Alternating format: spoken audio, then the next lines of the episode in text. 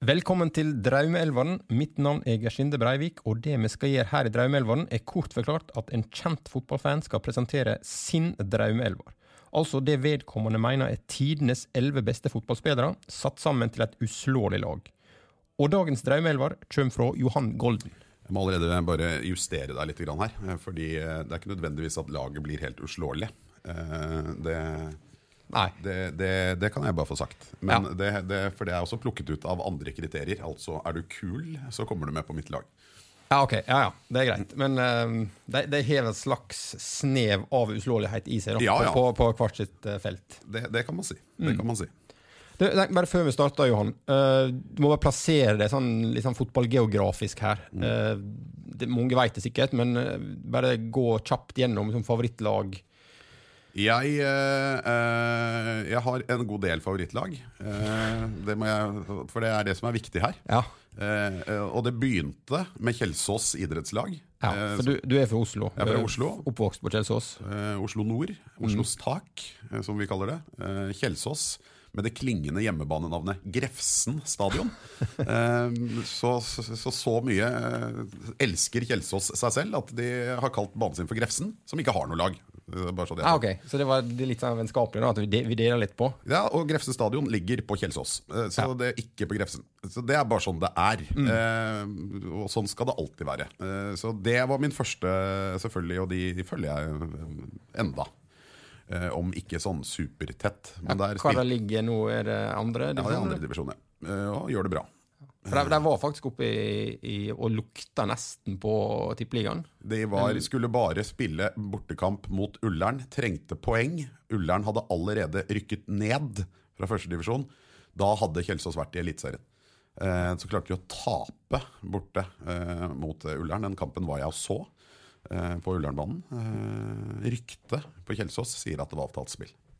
Rykte for det. Ryktet på Kjelsås mm. sier det. Jeg var oppe og feiret Kjelsås idrettslags 100-årslag for ikke så veldig lenge siden. Da mente de selv, når jeg kunne snakke med de i styret selv, at de hadde ikke avtalt dette her. Men alle var jo enige om at hadde det ryktet opp, hadde det vært katastrofe. Ja. Det, det, da hadde du måttet bygge ut Grefsen stadion, og det hadde ikke gått. De måtte flytte til Bislett, og det hadde, nei, det hele klubben hadde gått i dass. ja. Og, og jeg vel ned igjen rett Ja etterpå. Ja, ja, ja. Så Ja det gikk Så egentlig litt i dass det uansett? gikk- Eller? Det var jo Stig Mathisen som var trener. Han var for øvrig min trener eh, på den tiden. Og det var jo flere av mine, mine gamle lagkamerater som spilte videre, spesielt Dag Halvorsen. Som eh, vel var den som var igjen. Han spilte sviper, eh, og nå er daglig leder i Kjelsås eh, IL. Så det skal sies. Dette. Så vi har satt spor, ja. Min generasjon. Mm. Med et mediokert fotballtalent, men mye innsats. Eh, Men derfra så gikk veien veldig Jeg var den veldig rask til Vålerenga. Eh, Det var jo, Kjelsås ble ansett som et farmelag. Vi definerte oss på den tiden i Oslo nord som eh, eh, verken Oslo øst eller Oslo vest. For folk som, er, eh, som kjenner Oslo og vet at det er en liten, eh, liten clinch. Men vi var i hvert fall ikke venner med Lyn. Ja, for Lyden har bane nå rett ved siden av Ja, Kjelsås. Korsvoll er den nærmeste, så de var jo de aller verste. Den ligger nesten med Sognsvann. Og så Mm. har du Lyn litt lenger. Det er jo ikke langt fra Kjelsås ned til Ullevål stadion. Så det er, eh, det er klart at den Og det er mye lengre til Bislett eller til Vålinga. Men vi var, eh, vi var det, vi, det var Vålinga det som trakk. Eh, Hadde nok en del med hockey å gjøre også. At, at Lyn selvfølgelig ikke var der. Vi likte ikke vest. Vi likte ikke øst heller, når det skulle vært sagt, men vi likte øst mindre, eh, nei, litt bedre enn vi likte vest. Og så derfra, så Det var jo den norske siden, men må, så må man jo alle sammen ha et engelsk lag. Eh, Der måtte jeg ta tidlig stilling. Jeg er jo en Arsenal-fan og har lurt litt på hvorfor. Bestefaren min er eh, dessverre død, men han var Arsenal-fan. Så det kommer nok derfra. På et tidspunkt så var stefaren min i England kommet hjem med en Arsenal-vimpel og en Tottenham-vimpel. Eh, og ikke bare det, jeg fikk da også en Tottenham-signert eh, plate, en singel, som Tottenham fotballklubb hadde spilt inn på et eller annet tidspunkt. Sånn plate du, som var helt sånn bøyelig. Eh, Sånn, sånn plastgreie som man ofte fikk med i blader. Ja. Eh, Og den var signert av Osvaldo Ardilles.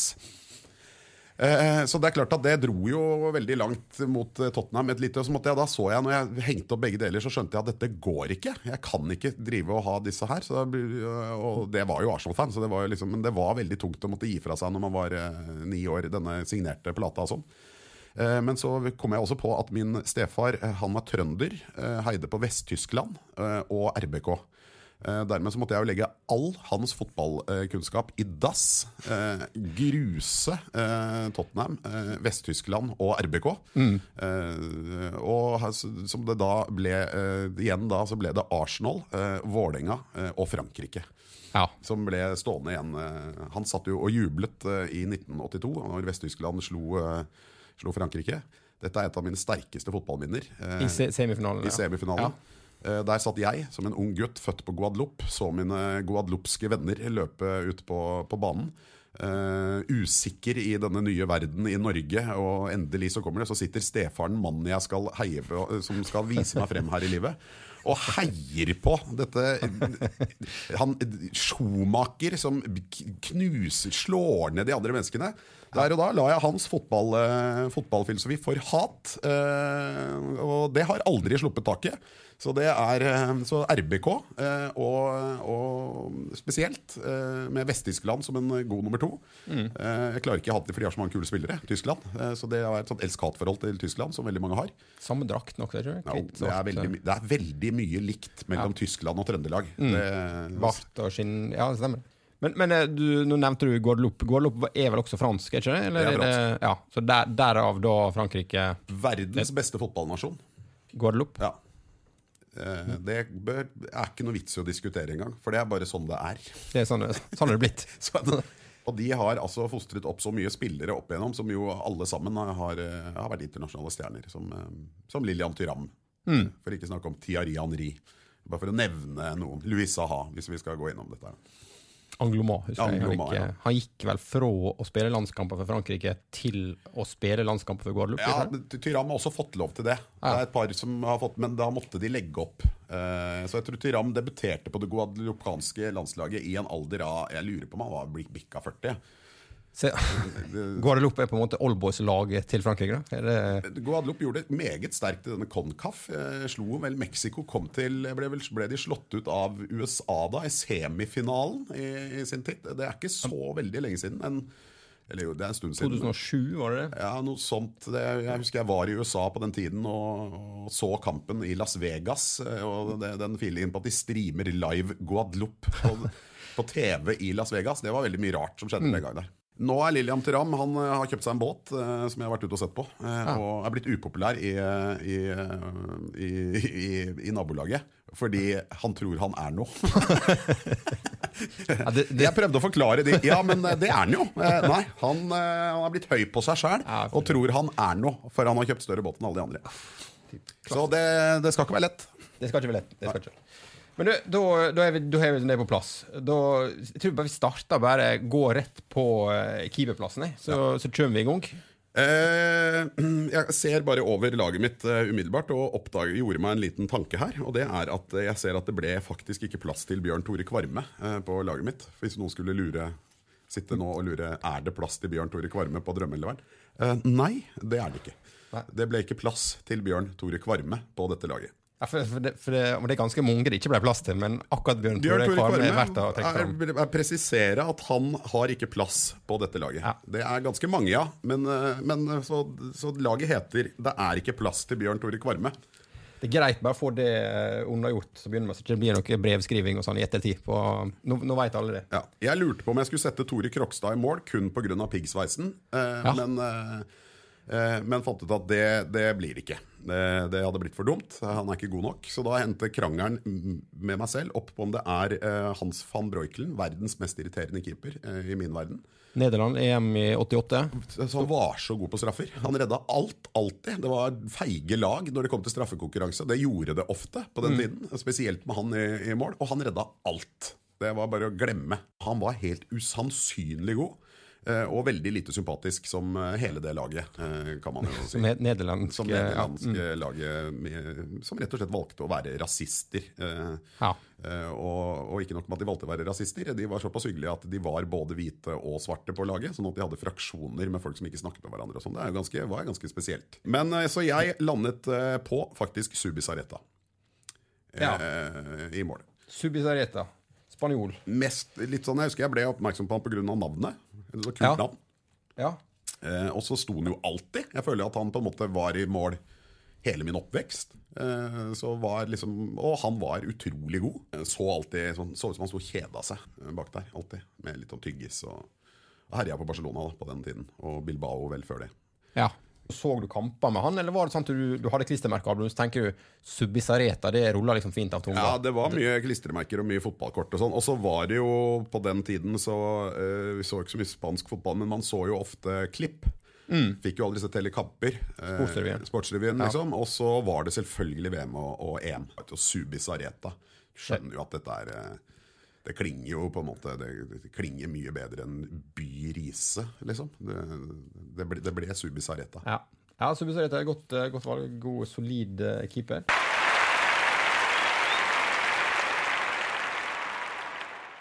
Før vi går videre, formasjonen her. Er det, er det liksom en All out attack Ja. Det kan vi vel uh, slå fast. Uh, Sånn blir det ofte når du setter opp drømmelag, blir ikke det? Det, det er mye målskårere, mye spisser. mye, mye individualister, uh, Mm. så jeg er veldig så spent på. Men det her gjør jeg nok en liten Jeg mener en genistrek i dette laget, fordi jeg skal nå sette opp en bakre firer.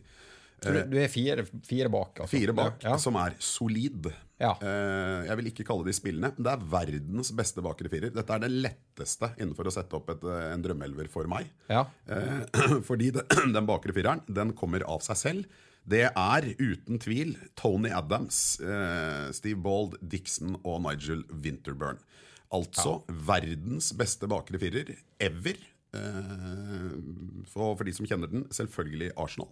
Eh, og store deler av, eh, av Englands bakre firer. på en tid. Der var de ikke like gode. Adams var for full. ja. Du møtte, møtte Tony Adams ja, Ja, vi ganske nylig. Ja, og han fortalte jo grunnen til at det ikke gikk så bra i, eh, i den internasjonale karrieren hans. var jo det fordi at han var jo eh, alkis. Eh, Det vet man jo. Og var jo stort sett drita. Så det å, men han kunne jo ikke være full når han skulle spille for Arsenal. Men når det lurte seg inn en landskamp i ny og ne, da det fikk være grenser på edruskap. Så han klarte å holde seg edru og få trent og få spilt kamper for Arsenal, men det gikk helt over styr når landslaget kom inn i bildet. Det, det gikk ikke. Da, så det, det, det var det det gikk utover. Det syns jeg er en helt riktig prioritering for øvrig. At Hvis du først skal prioritere mellom landslaget og Arsenal, så er det greit at han ga F i England. Ja, for Han har sikta seg inn på at han kunne feste, og så har han så og så mange dager til å komme seg på beina igjen Ja. før Arsenal-kampen. Arsenal-kampen. Og når det da selvfølgelig ble en landskamp Så røyk dette her. eller cupkamp Der var han ikke på beina. Ja, nei, det, Det det, det, det gikk ikke. ja.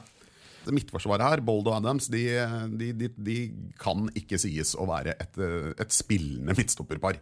Men liksom målfarlig, var ikke det? Gode hodespillere. på- Veldig gode hodespillere. Det ble et par cornerer som gikk inn der.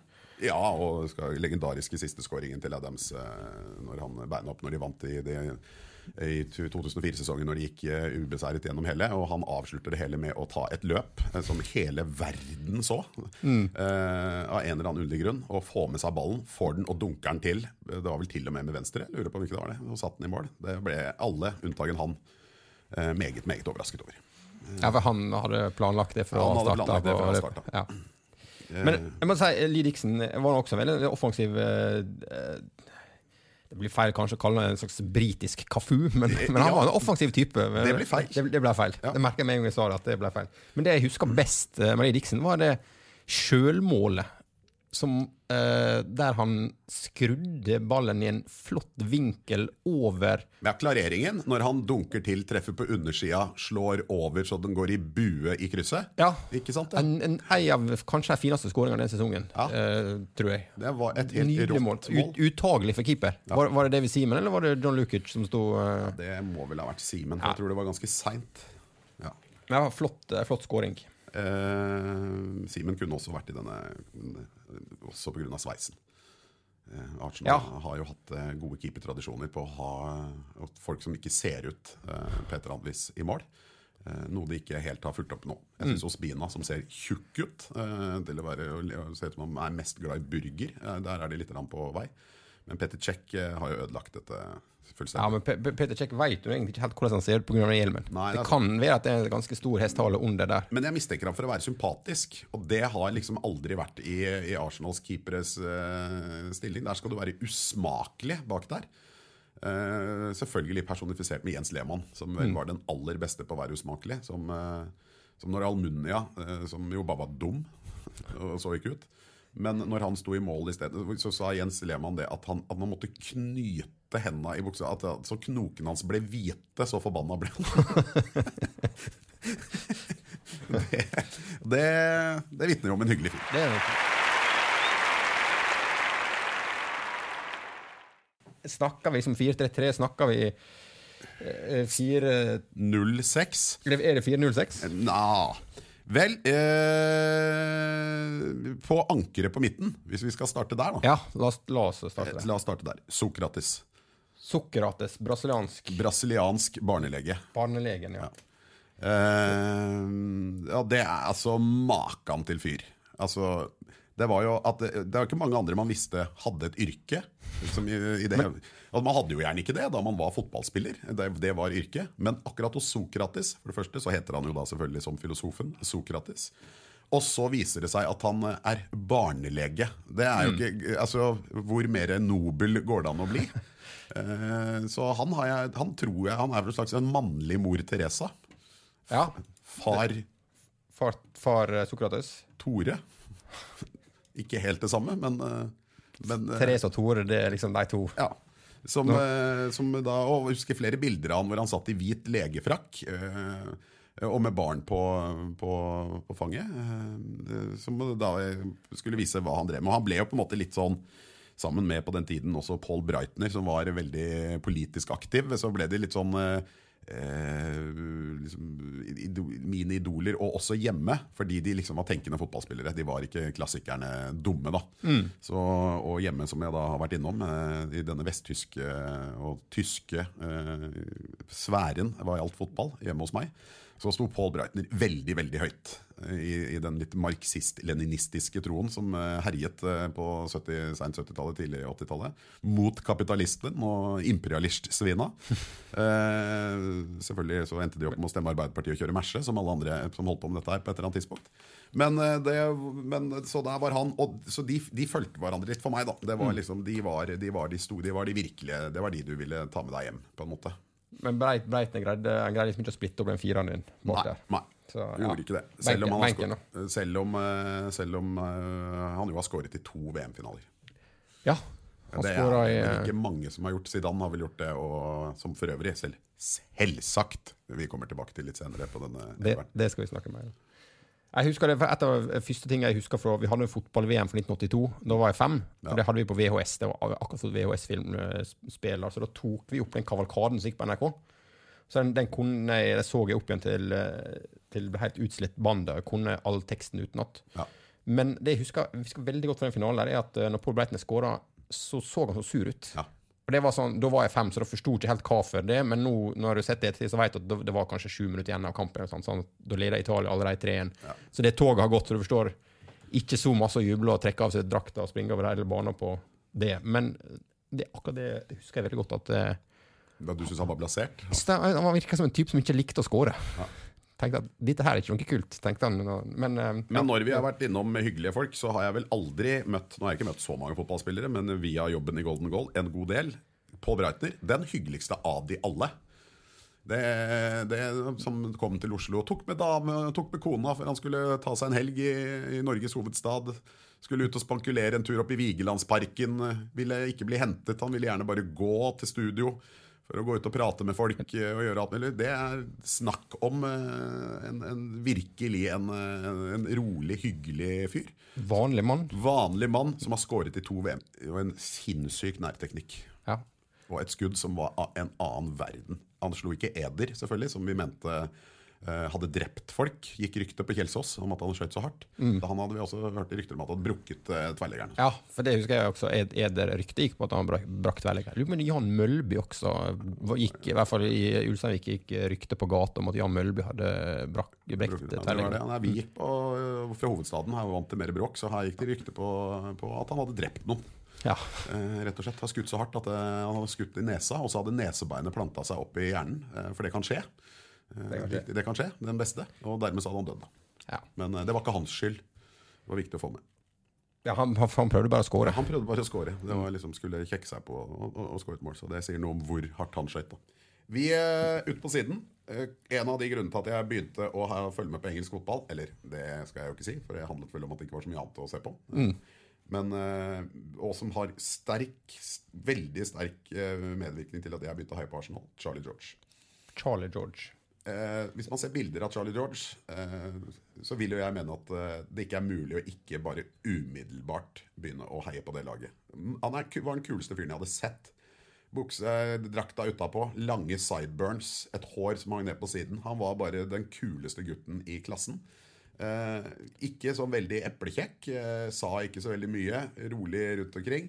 Eh, og var helt usannsynlig god i de klippene jeg så. Men da, han var jo ferdig, på en måte. Ja. Eh, så dette var jo liksom det, Allerede da så var det liksom så man jo han i mimreprogrammer, sånn som det var før. Ja, for det var litt før, eh, før vår tid. Ja, så det ble liksom Da, da var man liksom inn i den nostalgiaen, og da syns jeg alt var liksom sånn liksom langt tilbake. Og det var liksom ikke så Men han syns jeg bare var helt sånn usannsynlig kul, og så hadde jeg en poster. Av Charlie George fra den tiden. Og så så draktene til Arsenal veldig bra ut på den tiden. Eh, De hadde en down-periode i, i, under JWC-perioden på 80-tallet, hvor de sleit litt. eh, Er det de gule bortedraktene du tenker på? De, de, de, som hadde så mye Det var så mye prismer og andre systemer de Ja, hadde gått. Det ser for meg Anders Limpar i den. den eh, med mye sånn her Mye rart. folk, folk med epilepsi kunne ikke heie på Arsenal den Nei, det var, var lite epilepsivennlig lag. Det er det ingen tvil om. Um, så det der hadde Men Charlie George, klassisk eh, rød eh, fotballdrakt. Helt uh, med, med turtleneck, mer eller mindre. Og han, spil, han spilte vel med sigg, føler jeg. uh, jeg. Jeg følte at, at han I pausen så var det en røykepause. Det var derfor han eh, Han løp jo aldri så veldig mye. Men en eh, herlig teknikk da, eh, på kanten. Så han var på en måte personifiseringen for meg, sammen da med selvfølgelig dette hardtarbeidende, oppofrende spillet som jo man elsker engelsk fotball for. Så var han liksom det er litt sånn eh, servitøren, uh, feinschmeckeren i det. Så han må med. Eh, på andre siden, en fyr som jeg også mener er ja, Som bare var helt rå, det er Marco van Basten. Han gjorde, ja. han gjorde ting som jeg ikke har sett før. Og det syns jeg er litt sånn viktig når man tar det inn. Altså han, han hadde Altså Den legendariske scoringen, det var vel i Var det 86, eller? 88 mot uh, 88, hvor han, Sovjet. Ja, hvor han scorer på død vinkel. Ja. Det, er eh, på, det er, var bare helt sinnssykt å se. Og du, det som var helt vilt med det, eh, at han scorer fra liksom fra, ja, Ikke fra hjørneflagget, men var vel nesten helt nede på ved 16.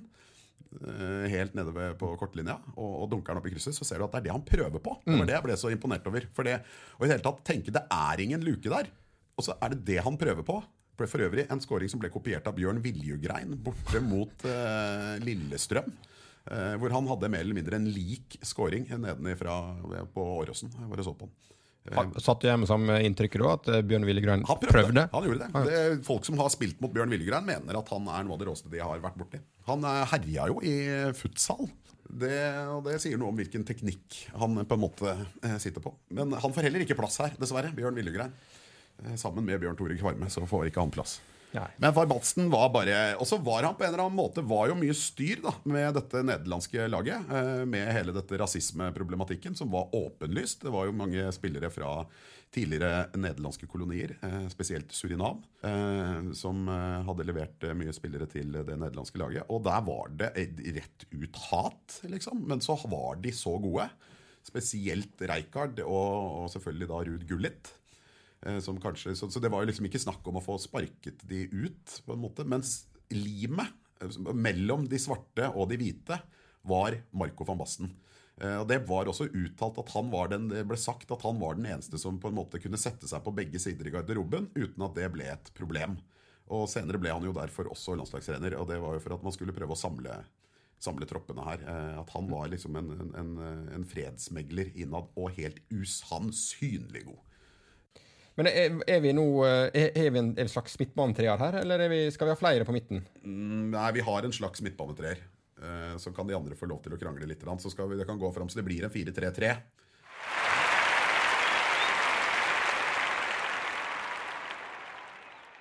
Kunne du, altså Hvis du måtte velge en spiller for Tottenham til laget ditt, hadde du klart det? Har du, har du liksom, Jeg, det er derfor jeg aldri gjør det bra på Fantasy Football League eller noen av disse. For jeg kan ikke plukke ut spillere fra laget jeg ikke liker. Jeg var jo og så eh, Arsenal-Tottenham, dvs. Si Tottenham-Arsenal, eh, på Shite Lane, som vi kaller det. Um, eh, og fikk meg Altså ble slått ned. av en liten Tottenham-fyr i bombejakke. Eh, På veien ut. Eh, Og jeg skal kom gående ut fra borteseksjonen. Ble selvfølgelig holdt igjen, eh, jeg og noen kompiser. Det hagla altså med flasker i, i muren bak oss. Fordi du hadde selvfølgelig da på deg Arsenal-utstyr? Ingenting. Ingenting? Eh, nei, det var jo helt det var fullt forbudt. Uh, men det hadde vi jo driti oss ut på. Jeg hadde jo på meg et Arsenal-skjerf. Eh, men så hadde vi heldigvis eh, Så hadde vi vært ute og tatt et eh, ja, par pils på kvelden før. og glemt å stille klokka når man drar til England. Så vi hadde Så vi, vi var rett og slett for tidlig ute. Ja. Vi, et eller annet, vi kom en time for tidlig til kamp. Så det var ingen der, og vi hadde allerede tatt god tid. Vi skulle jo på pub og alt mulig først. Eh, da kom det altså, Og så hadde jeg fått billetter av den norske Arsenal-klubben. Og så hadde ikke de kommet i tide, og da er det sånn at de har jo, da må du gå opp og hente den på offisielle billettkontoret. Altså på uh, White Hart Lanes. Eh, og da gikk det en liten faen i meg og tok på meg Arsenal-skjerfet. For dette tenkte jeg, det får gå. Vi skal inn på de, de, til de offisielle her. De kan jo ikke på en måte Der må det jo gå greit, liksom. Da kom det en gammel mann på 88 år bort til meg eller noe sånt, og sa bare I want to burn you and the scarf. Eh, og så Vi lo litt av det. Tenkte det er gøy å være i England, det er fotball. eh, det står sterkt her og det er gøy, det betyr noe. Så kom det en annen fyr bare sa at you must hide that scarf. We're not nice. Og så, for det var bare et skjerf. Og så fikk jeg dytta ned det, da. Eh, Så jeg fikk henta billetten og alt mulig. Men eh, også var ingen, ikke et eneste Arsenal-effekt i det hele tatt når du kommer på bortekamp der. Eh, altså Alle har det under. Det er på en måte en sånn, det er lov. Eh, og idet du kommer inn eh, på bortested, så tar alle det ut. Altså man har det når man står på står på tribunen. Og når vi da skulle gå ut igjen, så hadde jeg pakka ned skjerfet. Men det var en liten flik som stakk opp eh, under eh, Men det var bare den hvite eh, Det, derre Hva kan man skal man kalle det? Som er ytterst på kanten på skjerfet. Disse knutene, vet du. ja sånn tråd, løse trådene, så det, det, det kunne jo vært hva som helst, men vi går jo ut av borteseksjonen. Så det var jo ingen tvil om eh, hva det ville. Det sto eh, et politioppbud jeg aldri har sett maken til, på hester. Eh, og passa på oss mens det hagla flasker over oss. Eh, det var på en måte greit nok, det, for de prøvde ikke å kaste på oss. De prøvde egentlig bare å smelle det i veggen bak for å, ja, for å være litt skumle. Eh, og så var det plutselig en fyr som sneik seg ut på siden, hoppa opp, kom bak meg og klinte til meg. Og det rare da, da ble det jo helt Da så du plutselig så oppdaget jeg at det sto ti Tottenham-supportere i alle aldre. Altså det Han eldste som jeg så ut av, var sikkert 70 år. Så de, bare så, da venta de på hva som skulle skje. Det var blitskrig. For det de da selvfølgelig ventet på, var om eh, kommer det en reaksjon. Eh, det var ingen andre Arsenal-supportere som så hva som skjedde. Og hadde de gjort det, så hadde det jo braka sammen. Og dette har de Og så har det over på to-tre minutter, og så er det ti stykker som blir arrestert. Men når det er 100 med, så det tror jeg den oddsen den syns de er grei for å få lov å slå. da. Men eh, til folk som lurer, det å få seg en på trynet, det er et veldig bra gjødsel for hat. Ja. Så fra å ikke til, til å bare mislike Tottenham veldig sterkt, så til å gå over til å hate de, det skjedde den dagen der. Så eh, fra nå av så er alt som har med Tottenham, det er helt krise for min del. Shitehart Lane, We Won the League at Shitehart Lane, som, eh, som jo blir sunget mye. Bruker du nå, du på, hvis du er på White Hart Lane nå, sjekker du liksom skjerfet ekstra før du går, eller? Ja. Eh, Jeg gikk jo inn på en Tottenham-pub, eh, fordi det er jo ikke noe bortepuber i Tottenham-området. Det, ikke det er ikke noe Arsenal-friendly pub i Tottenham-området. Eh, og jeg var jo med to andre nøytrale, en Liverpool-supporter og en ManU-supporter, som jo på død og liv skulle drikke øl. Det skjønner jeg jo. Så da gikk vi inn på Tottenham-pub, og da kom det selvfølgelig en nordmann bort som visste at jeg var Arsenal-fan. Så sa han du vet at hvis jeg sier at du er Arsenal-fan nå, så er du død. Og så så han på meg uten noen form for humor. og da skjønte jeg bare Da tok jeg med meg han eh, eh, rett bort til baren, og så kjøpte jeg en øl til han. Bare for å passe på at han var på mitt lag. Eh, og så gikk vi ganske raskt deretter. Men da går vi til angrepstrioen, da. Skal vi si det sånn? Ja. Eh, ingen overraskelser, det kan jeg vel si tidlig. Det er sikkert ikke alle andre som har plukket de samme, men alle må være enige om at dette er en meget, meget målfarlig og, og god angrepstrio. Eh, skal vi ta det én for én, eller skal Ja, vi, vi er det. Vi, vi begynner, begynner vi på en slags kant, da, eller er det, en, er det De vandrer, Ja, det vandrer, ja. eh, vil jeg si. Vi har vel én spydspiss. Eh, Vi kan godt begynne på en kant. Ja, begynn, begynn, du velger nå hva du ja. eh, Maradona. Diego Maradona. Diego Armando eh, Maradona. Eh, som jeg prøvde hardt å få min bror til å bli hetende. Og ville også at min sønn skulle ha Armando som mellomnavn. Det gikk ikke, eh, dessverre. Eh, Men Diego Armando Maradona, verdens kuleste fotballspiller eh, Det går ikke an å være uenig, mener jeg, når du sitter og røyker sigar med Fidel Castro etterpå. Det er ganske mye morsommere enn ja, f.eks. det Tore André Flo driver med. Dette, er jo en mann som selvfølgelig ja, Må vel sies å være noen kontroverser rundt han. Eh, Han eh, brukte jo så mye kokain på, et, eh, område, på et, en periode av livet sitt at legen var ute og sa hvis, han bare kunne, kunne, hvis du bare kan bruke litt kokain Det var liksom ikke noe snakk om at han, at han skulle slutte helt, men kan du ikke bare bruke litt, da? Eh, Så hadde det kanskje gått bedre, og ikke så veide han eh, ja, Det var vel den perioden han gikk opp til noe sånt som 200 kilo. eh, Ja, det, var etter han har gitt seg som eh, aktiv. Ja. Mm. Men eh, selvfølgelig, som fotballspiller, helt vanvittig. Eh, det var det, det råeste eh, jeg noensinne hadde sett. Og så var han en liten plugg. Eh, ikke ulikt meg selv på denne perioden. Så jeg, jeg, jeg applauderte fysikken hans. Ja. Jeg, du kjenner igjen den eh, Eh, Så det var, det var et eller annet der som, jeg, som jeg følte at Jeg følte et visst slektskap til, til, til måten å bygge kropp. Uh, I og for seg både før og etter at han la opp. Eh, Så, så har jeg følt at vi har fulgt hverandre ganske godt. Eh, Men du hoppa av på den, den 200 kilos-kuren, så var du, ga du deg da Både den og den kokainkuren har jeg på en måte eh, hoppet av på. Men, men, men for en fantastisk spiller. Altså, og stjerne. Han var liksom Han var stjerne. Det syns flere av de andre man liksom holdt på liksom, Hadde liksom ikke det samme. Han var bare Han var noe helt eget. Eh, og det mente alle. Når han kom hjem til eh, Det var, jo kaos når han gikk ute på gata. Altså, det, det bare, Han kunne gjøre hva han ville. Det er Maradona. Det, han er eh, gudebenådet. Og, og det var han jo på fotballbanen. Det var jo helt sinnssykt, det, selvfølgelig, det målet hans i sin tid. Og det at du kan score med hånda og, og komme unna at, at folk syns det er kult, Ja. det, er, det er helt utrolig. Jeg skjønner fortsatt ikke hvordan han Det bare sier hvilken posisjon han var i. da Det var ikke min hånd, det var Guds hånd. Det er jo det riktige. Det er det eneste man kan si. Ja, det er greit, det. Det, da, da, da aksepterer man det. Mm. Så han eh, på den tiden verden, eh, den kuleste fotballspilleren jeg noensinne har vært borti. På liksom alt rundt Så skal vi over på den som jeg mener er verdens beste fotballspiller. Gjennom tidene. For meg så er det Zidane som er verdens beste fotballspiller.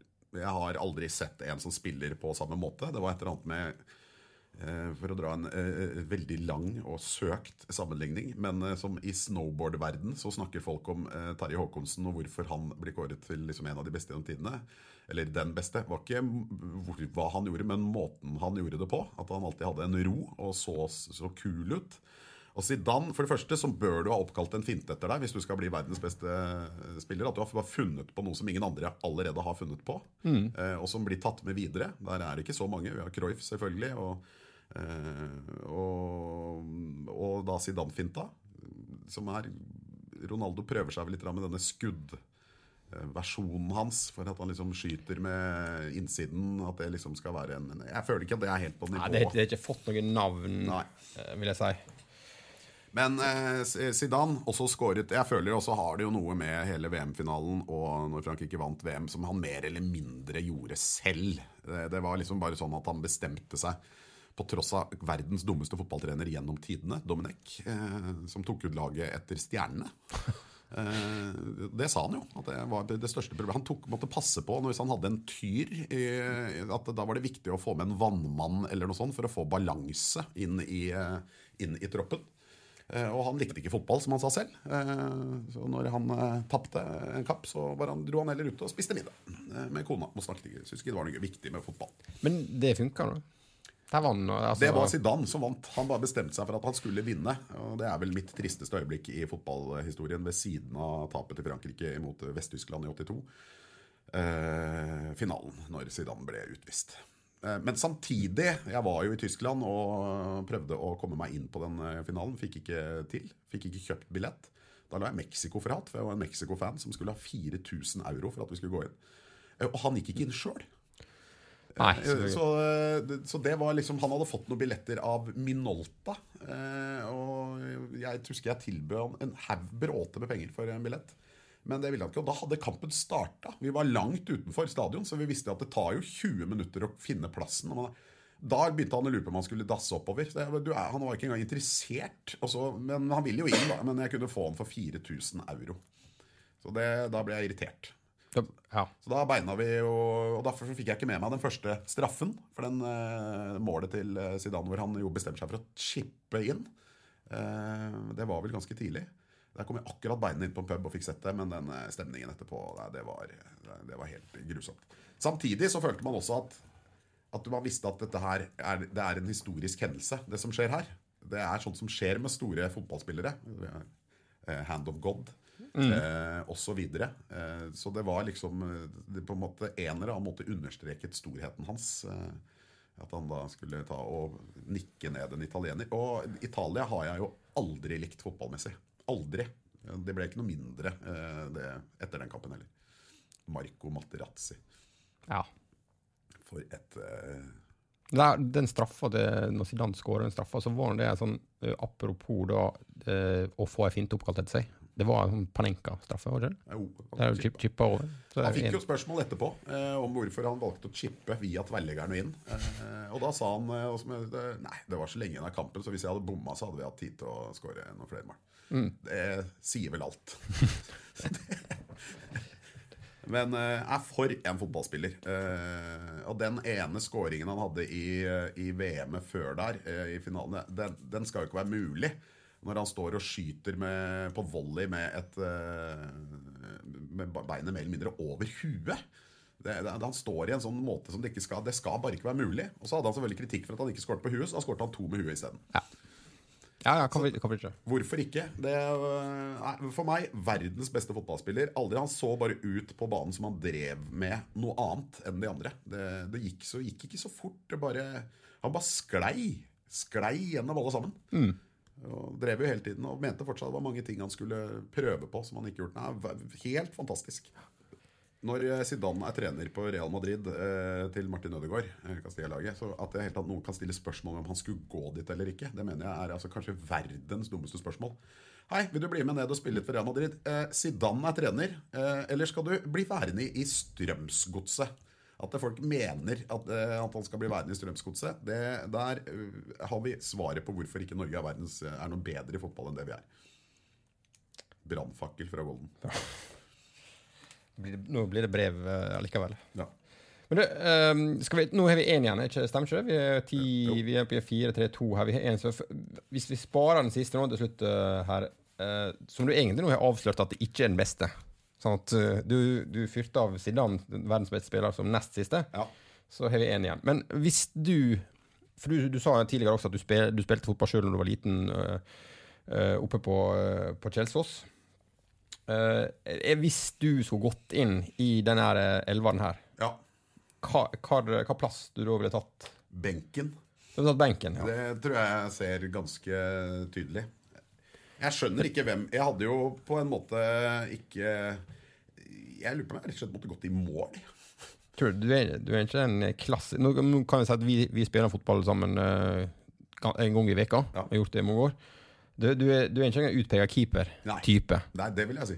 Men når du, når du spilte sjøl, det fins Det er sikkert ikke så veldig mange som vet det, men det fins et klipp på YouTube. Er Stemmer ikke det? Når du, når du er sju ja. Der du, du het et vanvittig raid og scora eh, til stor jubel for, for kommentator eller speaker, eller Som også var treneren min. som også var treneren, ja. Ja. Men, eh, og da var du en en offensiv eh, type? Var det, var det noen spiss? Jeg var uh, offensiv kant. Jeg var høyre midtbane. Høyre midtbane. Det var det jeg spilte alltid. Jeg var, det, det, tror kanskje ikke, men jeg var rask. Det Ja, for- jeg, var, eh, var veldig, jeg var kjapp, så da passet det bra å være ute på siden der. Så jeg løp, eh, løp stort sett fra alle sammen. Så det var eh, dårlig, dårlig teknikk, eh, bra innsats og mye fart. Ja, hvis teknikken var det, var det, var det akkurat det jeg tenkte at du skulle Jeg tenkte egentlig at du skulle si at du var spiss, men for jeg har alltid hatt inntrykk av at du er mer en kanttype. Ja. Um, Nei, jeg er kant. Det, der jeg hadde og slo innlegg. Uh, Og hadde min høydepunkt i karrieren var når jeg slo to innlegg som gikk rett i krysset på kretslagsutsamling. Uh, uttak. Og da ble jeg jo tatt ut på prøvespill på kretslaget til Oslo. Uh, Utelukkende pga. Uh, at jeg jo smalt disse to i krysset. Dette var jo bare flaks. Det var, jeg prøvde å legge inn. Det sa jeg jo ikke, selvfølgelig. nei, nei, nei. Merka de det på samlinga? De merka det på samlinga. Ja. Mm, så det, det, det, da var jeg på et nivå jeg ikke skulle være på, merket jeg. De andre var jo fryktelig gode. Du, da, da går vi til den siste. Sistemann, som ikke er verdens beste spiller. For den, han, var, han var nummer ti, Zidane. Men eh, det har jeg sånn mistanke om, for det eh, Ref det vi snakka om i starten her, med eh, hvor vi kommer fra sanne ting, så er det liksom ett navn som eh, Det skal gå an å dra en linje her Ja. og skjønne hvis man skal innom noen av disse stedene og noen land. Eh, og hvis jeg da sier at jeg er fra Guadeloupe, eh, heier på Arsenal og ha, er halvt fransk, så er det en, en spiller som det blir ganske lett å sette på toppen. Eh, Ja. Og det er selvfølgelig Thierry Henry. Men eh, det er jo ikke bare derfor. Det er jo fordi han er jo en var jo en knakende god spiss. Eh, det, det er det jo ingen tvil om. klassisk målskårertype, som ikke bare liksom putta på innleggene, men gjerne drog den over halve banehalvdelen og alltid skåra. Ja, og også usannsynlig rask. Eh, og det så alltid så lett ut med han òg. Han skulle Og gjorde det samme nesten hver eneste gang, føler du. Fikk tak i ballen, løp ned på siden, tok en rask skritt innover i banen, og så skrudde han den rundt keeper og ned i, ned i venstre hjørne. Eller høyre hjørne. Det, liksom, det gjorde han hver gang. Og når han da kom tilbake til Arsenal, eh, så gjorde han det jo da også. Eh, det, det er liksom, Man har sett det gjøre Man gjør det 2000 ganger. Alle visste at det var sånn han skulle gjøre det. Men det, de klarte ikke å stoppe. Og Hvordan er standingen på Guadalupe? da? Syns du han er, tror han er noe der, eller? eh? Han er ikke, fordi det er Besteforeldrene hans er fra en liten øy utenfor som heter Desirad. Som er, eh, det er ikke mulig å skjønne at det går an å spille. Det bor to stykker der, og de heter Henri alle sammen. Eh, Mer eller mindre. Og den er en øy som Han er ikke engang fra øya Guadeloupe, det er fra øya Desirad, som hører til Guadeloupe. Er, er det noe fra Guadeloupe nå som er liksom i toppen en eller annen plass? Ja, Chimbonda er fra Guadeloupe. Chimbonda, Ja. Så han eh, er jo Og Marvaux i Newcastle. Ja, han er også fra er, han er fra Guadeloupe. Ja. Eh, som er der. Jeg er litt usikker på hvem det er. Jeg har ikke helt, det er en til. Og fått opp en syklist òg, som de er veldig, for- veldig fornøyd med der borte. Som sykler for Jeg tror det er eh, det der er France Le. I 1982, da, på den, jeg nevnte den VHS-en som vi hadde, Ja. så, så ble Guadeloupe nevnt i veldig positiv ordlag. Vi kan, vi kan høre på det her. Tresor!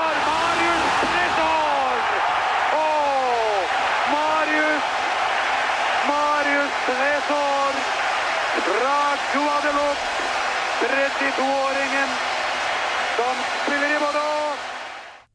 Ja, det var Bordeaux, ja. Ja, det var Bordeaux. det. det var ja, det riktig. Men da hører liksom tenker, Guadalupe, der kommer de gode fra. Men den gangen så var det vel ja, han får det jo til å høres ut som om Tresor er verdens beste fotballspiller her. Ja, Det jo. det jo- Men det var noe, det må jeg vet ikke om du husker det målet, men det er en eh, ganske fin skåring scoring der eh, i, eh, mot det Vest-Tyskland, den, semifinalen som du snakka om i stad. Ja, helt eh, rått. For øvrig, da, som jo er mest kjent for eh, den sympatiske keeperen Schumacher. Ja, det, og det er litt spesielt, for det, eh, når jeg fant det klippet eh, For dette er en fra NRK, det Knut Teoglic som kom, kommenterer her. Men i den kavalkaden som da foreldrene mine tok opp på VHS i 1982, i den kampen der det semifinalen, så, så er jeg faktisk tatt vekk. Det er der eh, Schumacher sparka ned Battiston, for det er samme kampen. Ja. Og det, det var ikke jeg klar over før. Jeg, jeg satt liksom de to tinga sammen før mange år etterpå, for det, av en eller annen grunn så har jeg valgt å ikke ta med det, den taklinga der. da. Det er der eh, Knut Georg Ledic sier de bevingede ord. Du kan si hva du vil om Schumacher, men han er snill! Han er snill! Det var ja, kanskje derfor jeg er tatt ut. Jeg vet. Jeg Men, men det, var veldig glad i Tyskland. nå har vi plukka ut en, en elver. Vi kan bare gå kjapt gjennom. Det er spansk keeper Andoni Subisareta. Ja. Forsvarsfireren, Muren, som du kaller den. Lee Dixon, Steve Ball, Tony Adams og Nigel Winterburn. Ja. En uh, midtbane fra venstre til høyre, så er det Charlie George. Det er Sokrates, legen. ja. Uh, og det er van Basten på høyrekanten. Ganske offensiv uh, midtbane. Ja, jeg vil si veldig offensiv. Det, det lukter mål av det. Det lukter ikke, ikke, ikke så mye å jobbe hjem igjen, Nei. men eh, Men eh, også litt fra Sokrates at han ikke skal jobbe så mye fram. Nei. Skåre på langskudd. Og så har vi eh, angrepet. Fra venstre til høyre så er det Henri. Det er Zidane, verdens beste fotballspiller, som du sier. Og så er det Maradona. Ja. Legenda på, på eh, høyrekant. Jeg tror vi må legge Maradona og Zidane på hver sin side og Henri som som, som, som Ja. spiss. Eh, og så- men, men så var det det spørsmålet, for vi snak, vi, du gikk veldig uoppfordra inn på øh, å si at Bjørn Tore Kvarm ikke kommer på laget. Nei, veldig tidlig. Ja. Uh, og, og det tenker det, det er greit. Men hvis, hvis du skulle hatt, tatt ut en nordmann, hvem, hva for en norsk spiller som er nærmest en plass på det laget her? Eventuelt benken. Det blir benken. Det blir benken, det, det, det må jeg si. Kjetil Rekdal. Kjetil Rekdal. Ja. Er det, er det, er det liksom fotballspilleren Kjetil Rekdal, eller er det Vålerenga-treneren Kjetil Rekdal? Begge deler. Det er begge, det er kombinasjonen av det. Ja. Ja. Eh, Det er ikke noen andre fotballspillere i- som har gitt meg i Norge den samme gleden som Kjetil Rekdal. Eh, alle drar selvfølgelig fram eh, straffen i Marseille, som jo selvfølgelig var sinnssyk, men skåringen hans på Wembley er jo en, en mye bedre skåring.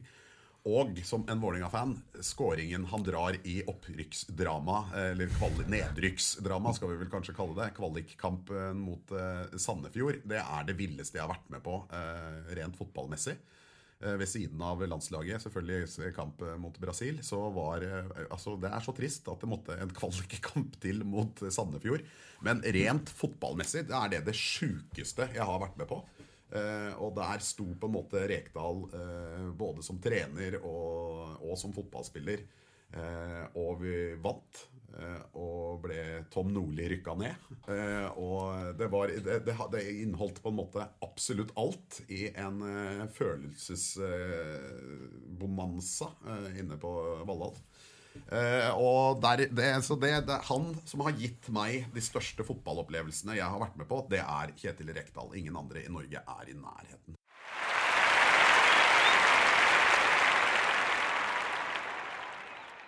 Det er vel det, er ikke det? Elvar, drømmeelvar, uslåelig på sitt vis, som du, som du var inne på. Uslåelig på sitt vis. Eh, veldig, her er enkelt og greit. Keeperen får tak i ballen, eventuelt Forsvaret. De dunker den opp, og så ser vi hva som skjer. Ja. Eh, det, det, det er taktikken. Nei, men Kjempeflott, Johan. Tusen takk for at eh, du kunne komme. Bare hyggelig. Produsert av Rubicon Radio.